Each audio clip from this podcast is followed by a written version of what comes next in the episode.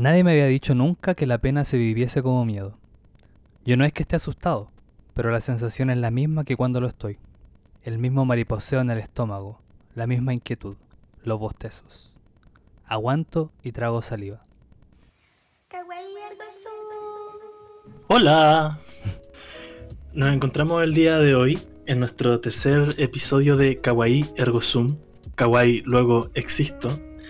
Y el día de hoy vamos a dar un vuelco muy interesante dentro de lo que han sido nuestros podcasts, ya que nuestro tercer episodio consiste en hablar sobre la pérdida, el valor de la pérdida y cómo dos series animadas se acercan a posibles resoluciones o posibles propuestas para lo que uno entiende como momentos difíciles en la vida de cada uno. Véase perder un familiar querido, el término de alguna relación o haber sido em, despojado de algún espacio al cual uno amaba. Para el día de hoy, como siempre, tenemos nuestra maravillosa participación de nuestro segundo interlocutor, que es Pablo. Pablo, preséntate. Hola, ¿cómo están todos, queridos y queridas y querides? Eh, como decía Camilo, este capítulo es como el primer salto hacia la parte más profunda quizá de las reflexiones que vamos a hacer a lo largo de este podcast. Lo cual no quiere decir que abandonemos nuestra performance de basura, sino de que va a ser un poco diferente simplemente. Claro, Citando a Ter en su video sobre la performance, existen dos caminos a través de los cuales uno llega al estadio performático, que tiene que ver con el estadio del detachment, que como ustedes pueden ver en nuestros dos capítulos anteriores, fuimos muy basureros en gran parte de nuestra reflexión. Bastante, diría yo. Lo de Shrek quizás fue mucho. No, sí, ya, es que ahí tú te pasaste. Em, pero en cambio el día de hoy el camino que hacemos es también un poco el contrario que tiene que ver ya más con el camino del attachment, que lo entendemos así como apegarnos a una idea y ver hasta las últimas circunstancias, dentro de ella, cuáles son las alternativas que uno posee dentro del conocimiento de algo. Y sobre ello, em, con Pablo hace un tiempo atrás nos topamos con un texto. En verdad, no es que nos hayamos topado hace como un tiempito atrás, en un texto em, bastante antiguo, que conocimos en, nuestro, en nuestros tiempos parroquiales, que se llama Una pena en observación del escritor eh, C.S. Lewis, que es el mismo que escribió Las Crónicas de Narnia. Pero lo interesante en Una pena en observación tiene que ver con toda la reflexión que hace este escritor respecto a cómo él vive la muerte de su esposa y cuáles son sus reflexiones en torno a ello. Y me parece interesante poder hablar eh, sobre como estas reflexiones en específico, porque se asemejaron mucho a las conversaciones que tuvimos con Pablo la primera vez que vimos la serie de Violet Evergarden, de la cual vamos a hablar, y Chigatsu, que también es otra serie de la cual vamos a hablar. Ya perdí el nombre entero, es Chigatsu Wakimi no Uso, o July, July in April, me metiste en abril. sí, porque después la van a buscar y no la van a poder pillar. Sí, no, sí, es verdad. Em, es que en verdad no lo quería decir eh, completamente en japonés, porque yo sé que mi pronunciación es como el. es como el. Es como el, es como el ñafle, entonces. Te lo dejo a ti, te dejo a ti la responsabilidad de las pronunciaciones en japonés porque tú estás tomando los cursos. Yo simplemente soy un mero espectador verga de la realidad.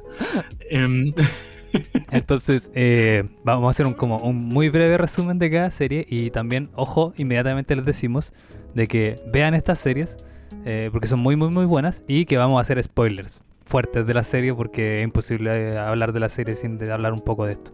Intentaremos de que los spoilers sean lo más a menos posible para que al momento de que ustedes vean la serie no digan como, ah, ya lo sé, ¿ya? sino que puedan ir también viviéndolo un poco a raíz de las reflexiones con nosotros.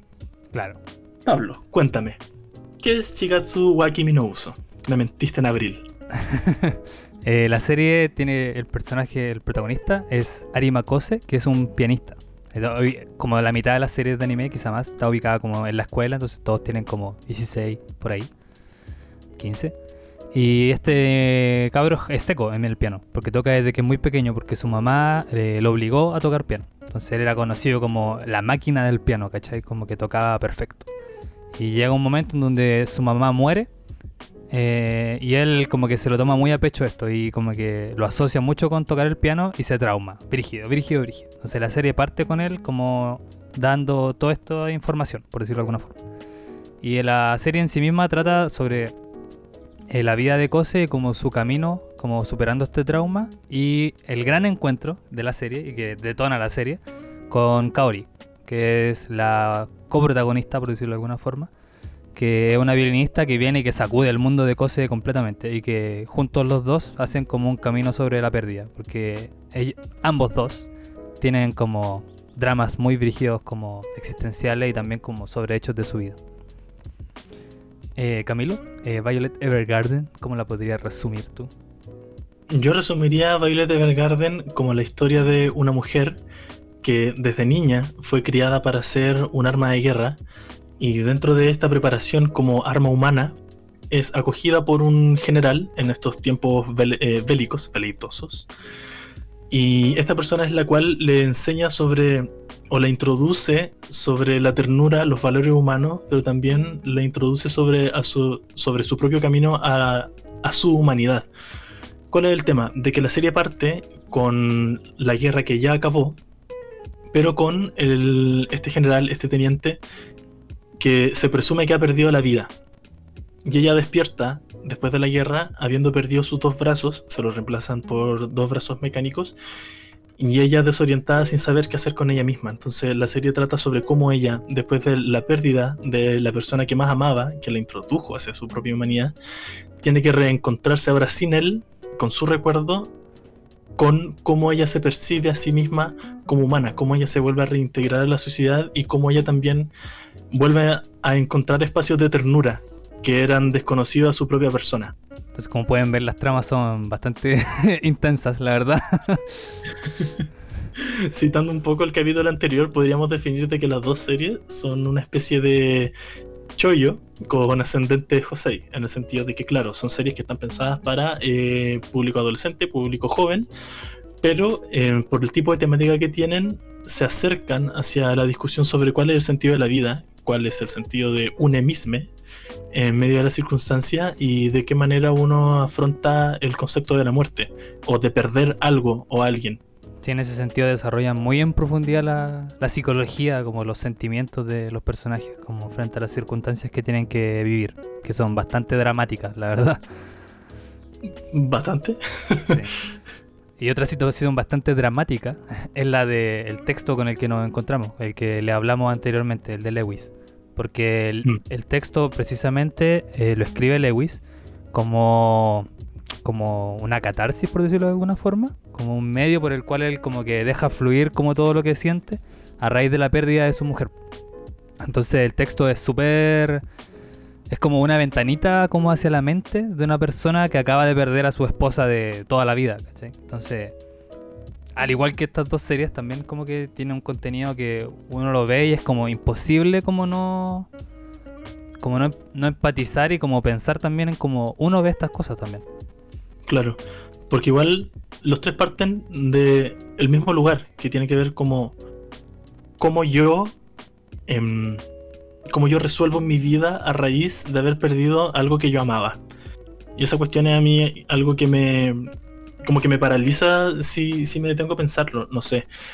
Lo interesante de una pena en observación de Lewis es que finalmente él, que es profundamente católico, o sea, escribió las crónicas de Narnia, que es como una apología al cristianismo básicamente, después de haber escrito las crónicas de Narnia, se enfrenta ante la muerte de su esposa y se les ordena todo. Y es y es muy interesante eh, ese fenómeno. O sea, no lo digo interesante en un sentido como morboso de analizar como una persona que pierde a alguien.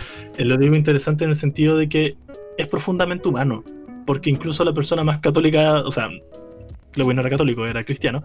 Em, incluso la persona más cristiana del mundo, que se supone que tiene las certezas más grandes sobre lo que es Dios, sobre lo que es la muerte, sobre lo que es el más allá, se siente profundamente en pelota cuando se muere la persona que él más amaba, que en este caso es su esposa. Y, uno lo ve maldiciendo a Dios en el texto, de que uno lo ve despotricando contra Dios precisamente porque todo aquello en lo que él creía, cuando sucede algo que realmente te remece, en donde realmente se ponen todas las cartas en juego, que es morir, te deja desprovisto de todo, te deja desprovisto de todo raciocinio y solamente te deja a ti en la, en la situación de la pérdida Sí, con el Camilo cuando preparábamos esto, yo me acordaba de una cita de Rayuela que parafraseé muy mal y que la voy a parafrasear muy mal de nuevo.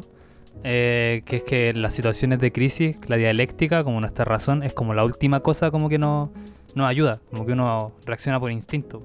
Y en, las dos series y en el libro de, Lewis, en, el ensayo en verdad, eh, se ve mucho esto, como que uno inmediatamente como que intenta como racionalizar esto, como entenderlo, hacer como calzar la realidad, pero no es como tan sencillo.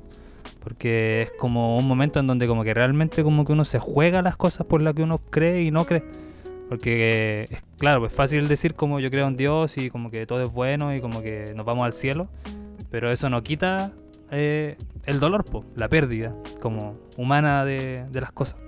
Y como decía el Camilo, es súper humano el, texto. Y son súper humanas estas dos series que eh, vamos a un poco entrar más en profundidad.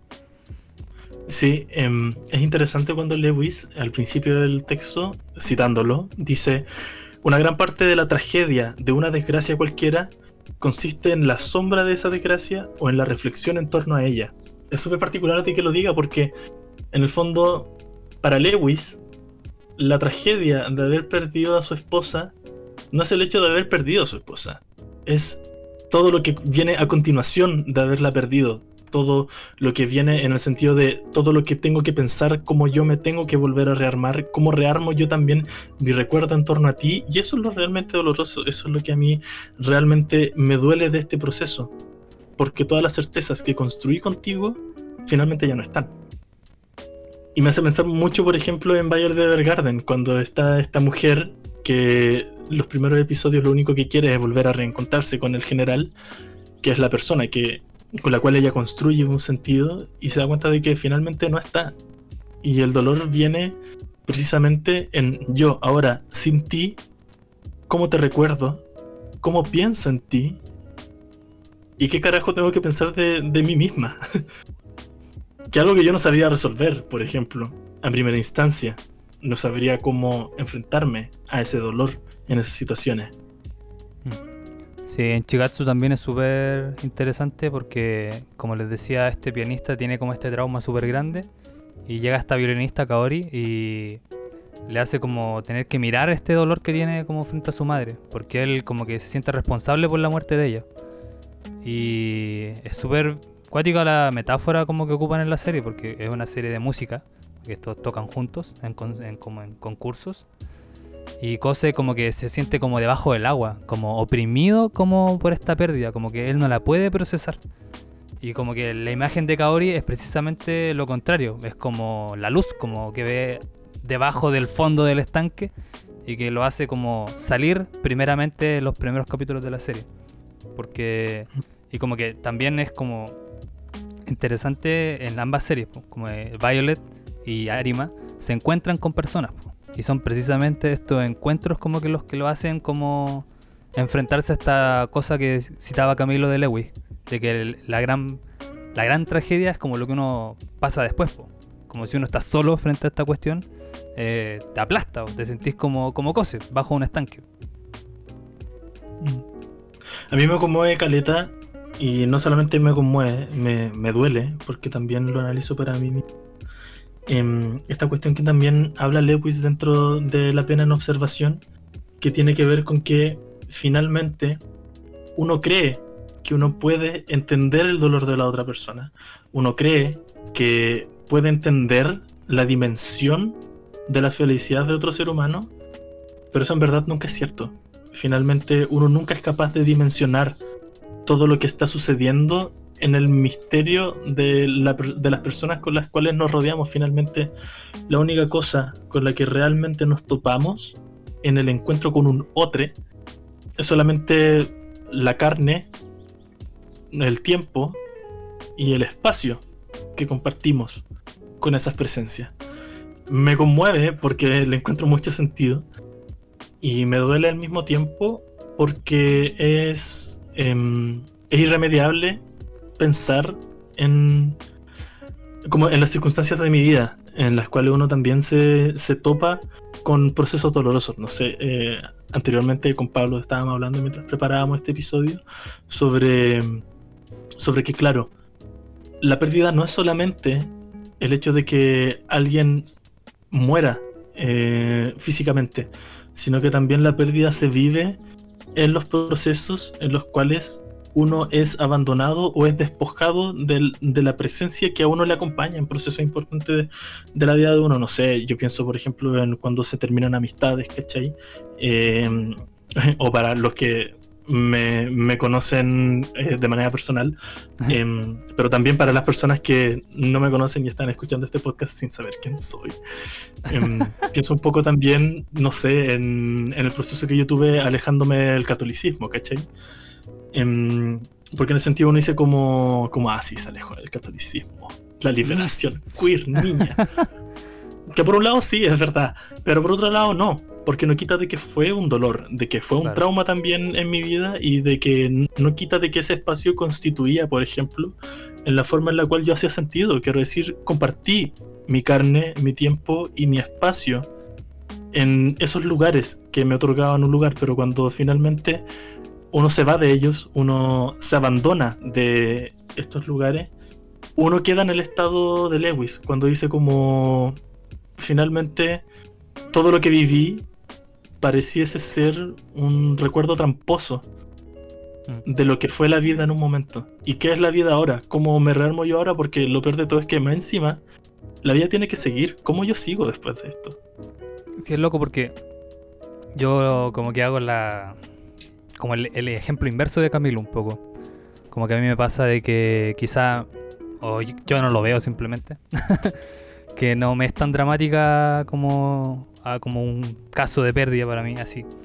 Pero noto inmediatamente de que para mí como que es súper necesaria esta cuestión que decía de como tener como con quién, eh, un otro como con el que estar y, y gastar el tiempo también. Porque si no, yo me pierdo, por decirlo de alguna forma. Eh, como que yo noto esa diferencia, como el Pablo es menos Pablo cuando está más solo. Porque yo solo me pierdo, pues, ¿cachai? A mí me pasa más así, como que soy más, más mental, por decirlo de alguna forma. Y, también por eso mismo también es que a mí, entre Violet y, entre Chikatsu, a mí me gusta más Chikatsu también. Porque el, el narrador eh, como protagonista de Kose, de Kose es brígido, en cómo plantea las cuestiones como de, sus problemas como frente a, tocar y, no tocar, que es como básicamente jugarse la vida o no, si es que vale la pena seguir o no, después de perder a, su mamá. Mm. Pero eso también me hace pensar, Pablo, em, y te lo lanzo como pregunta, ella. Porque finalmente cuando uno pierde algo que uno ama, uno no puede no evitar quedar en ese espacio de la soledad. Y tú decías como, claro, eh, para mí lo importante es no quedarme solo, pero... Porque si no, no sería Pablo.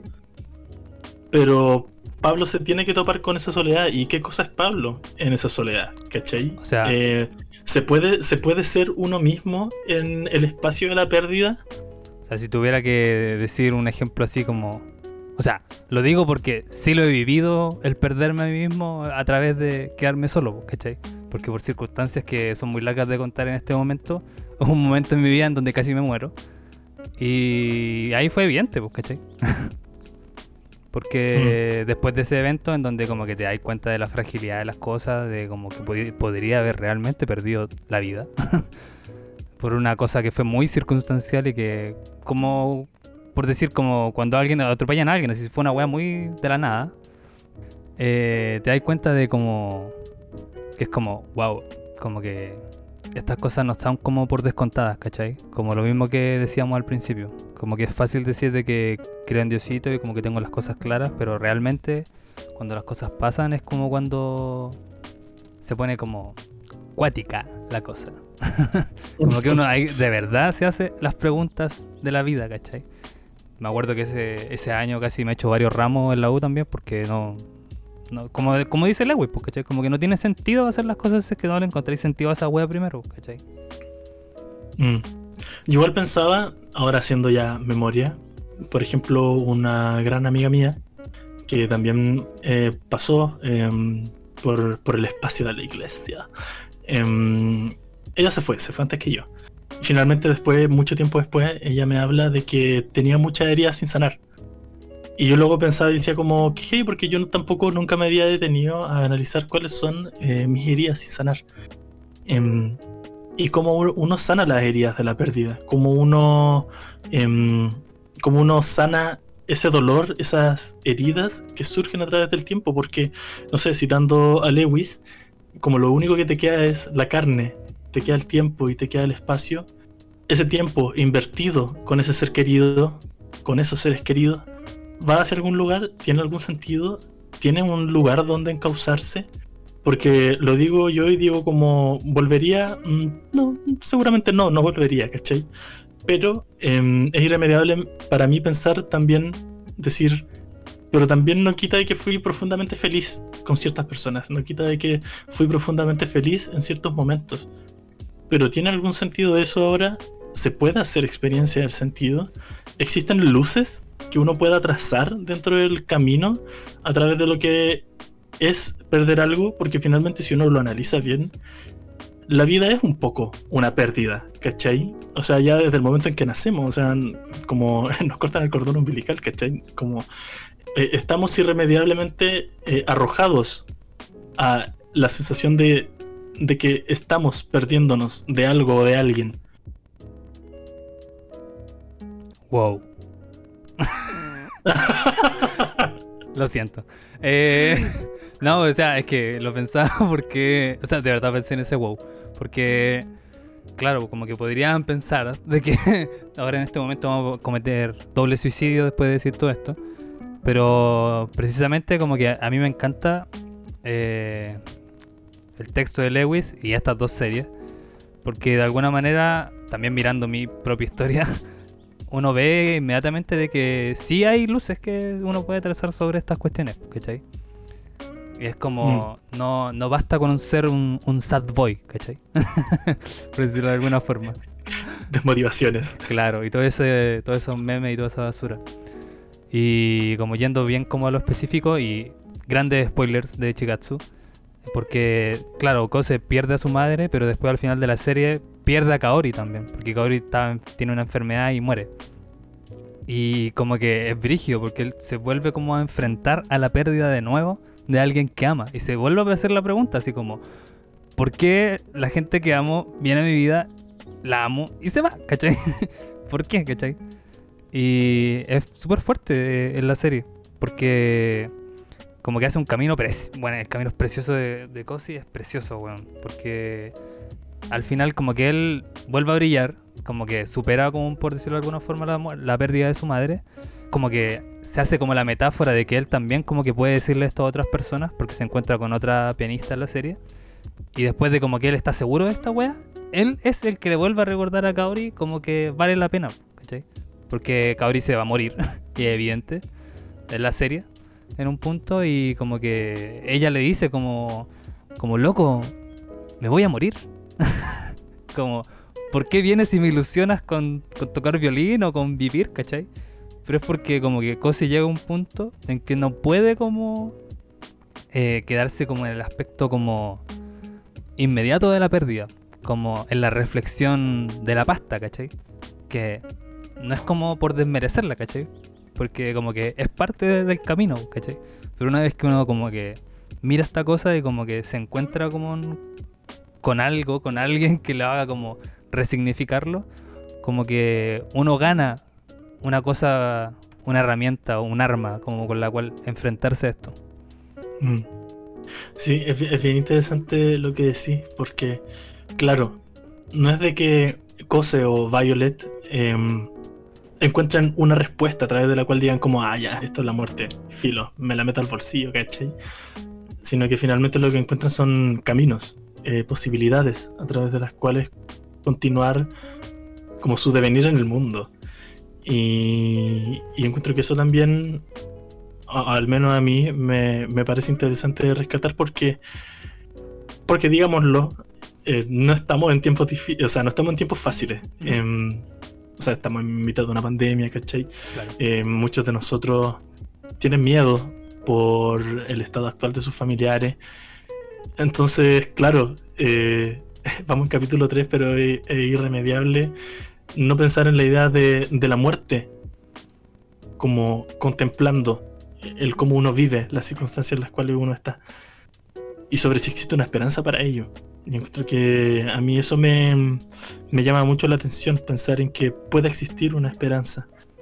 Porque no es que sean tiempos, eh, no es que sean tiempos felices, pero también ahora que acontece una pandemia entre medio de nosotros, uno dice como, pero antes la muerte también estaba. Como, y así como Kaori, ahora que sé que me voy a morir, eh, que tengo conciencia de, de el acto de lo que implica morir, ¿qué hace uno con la vida que uno tiene? Hmm. ¿Qué hace uno con el tiempo que uno tiene?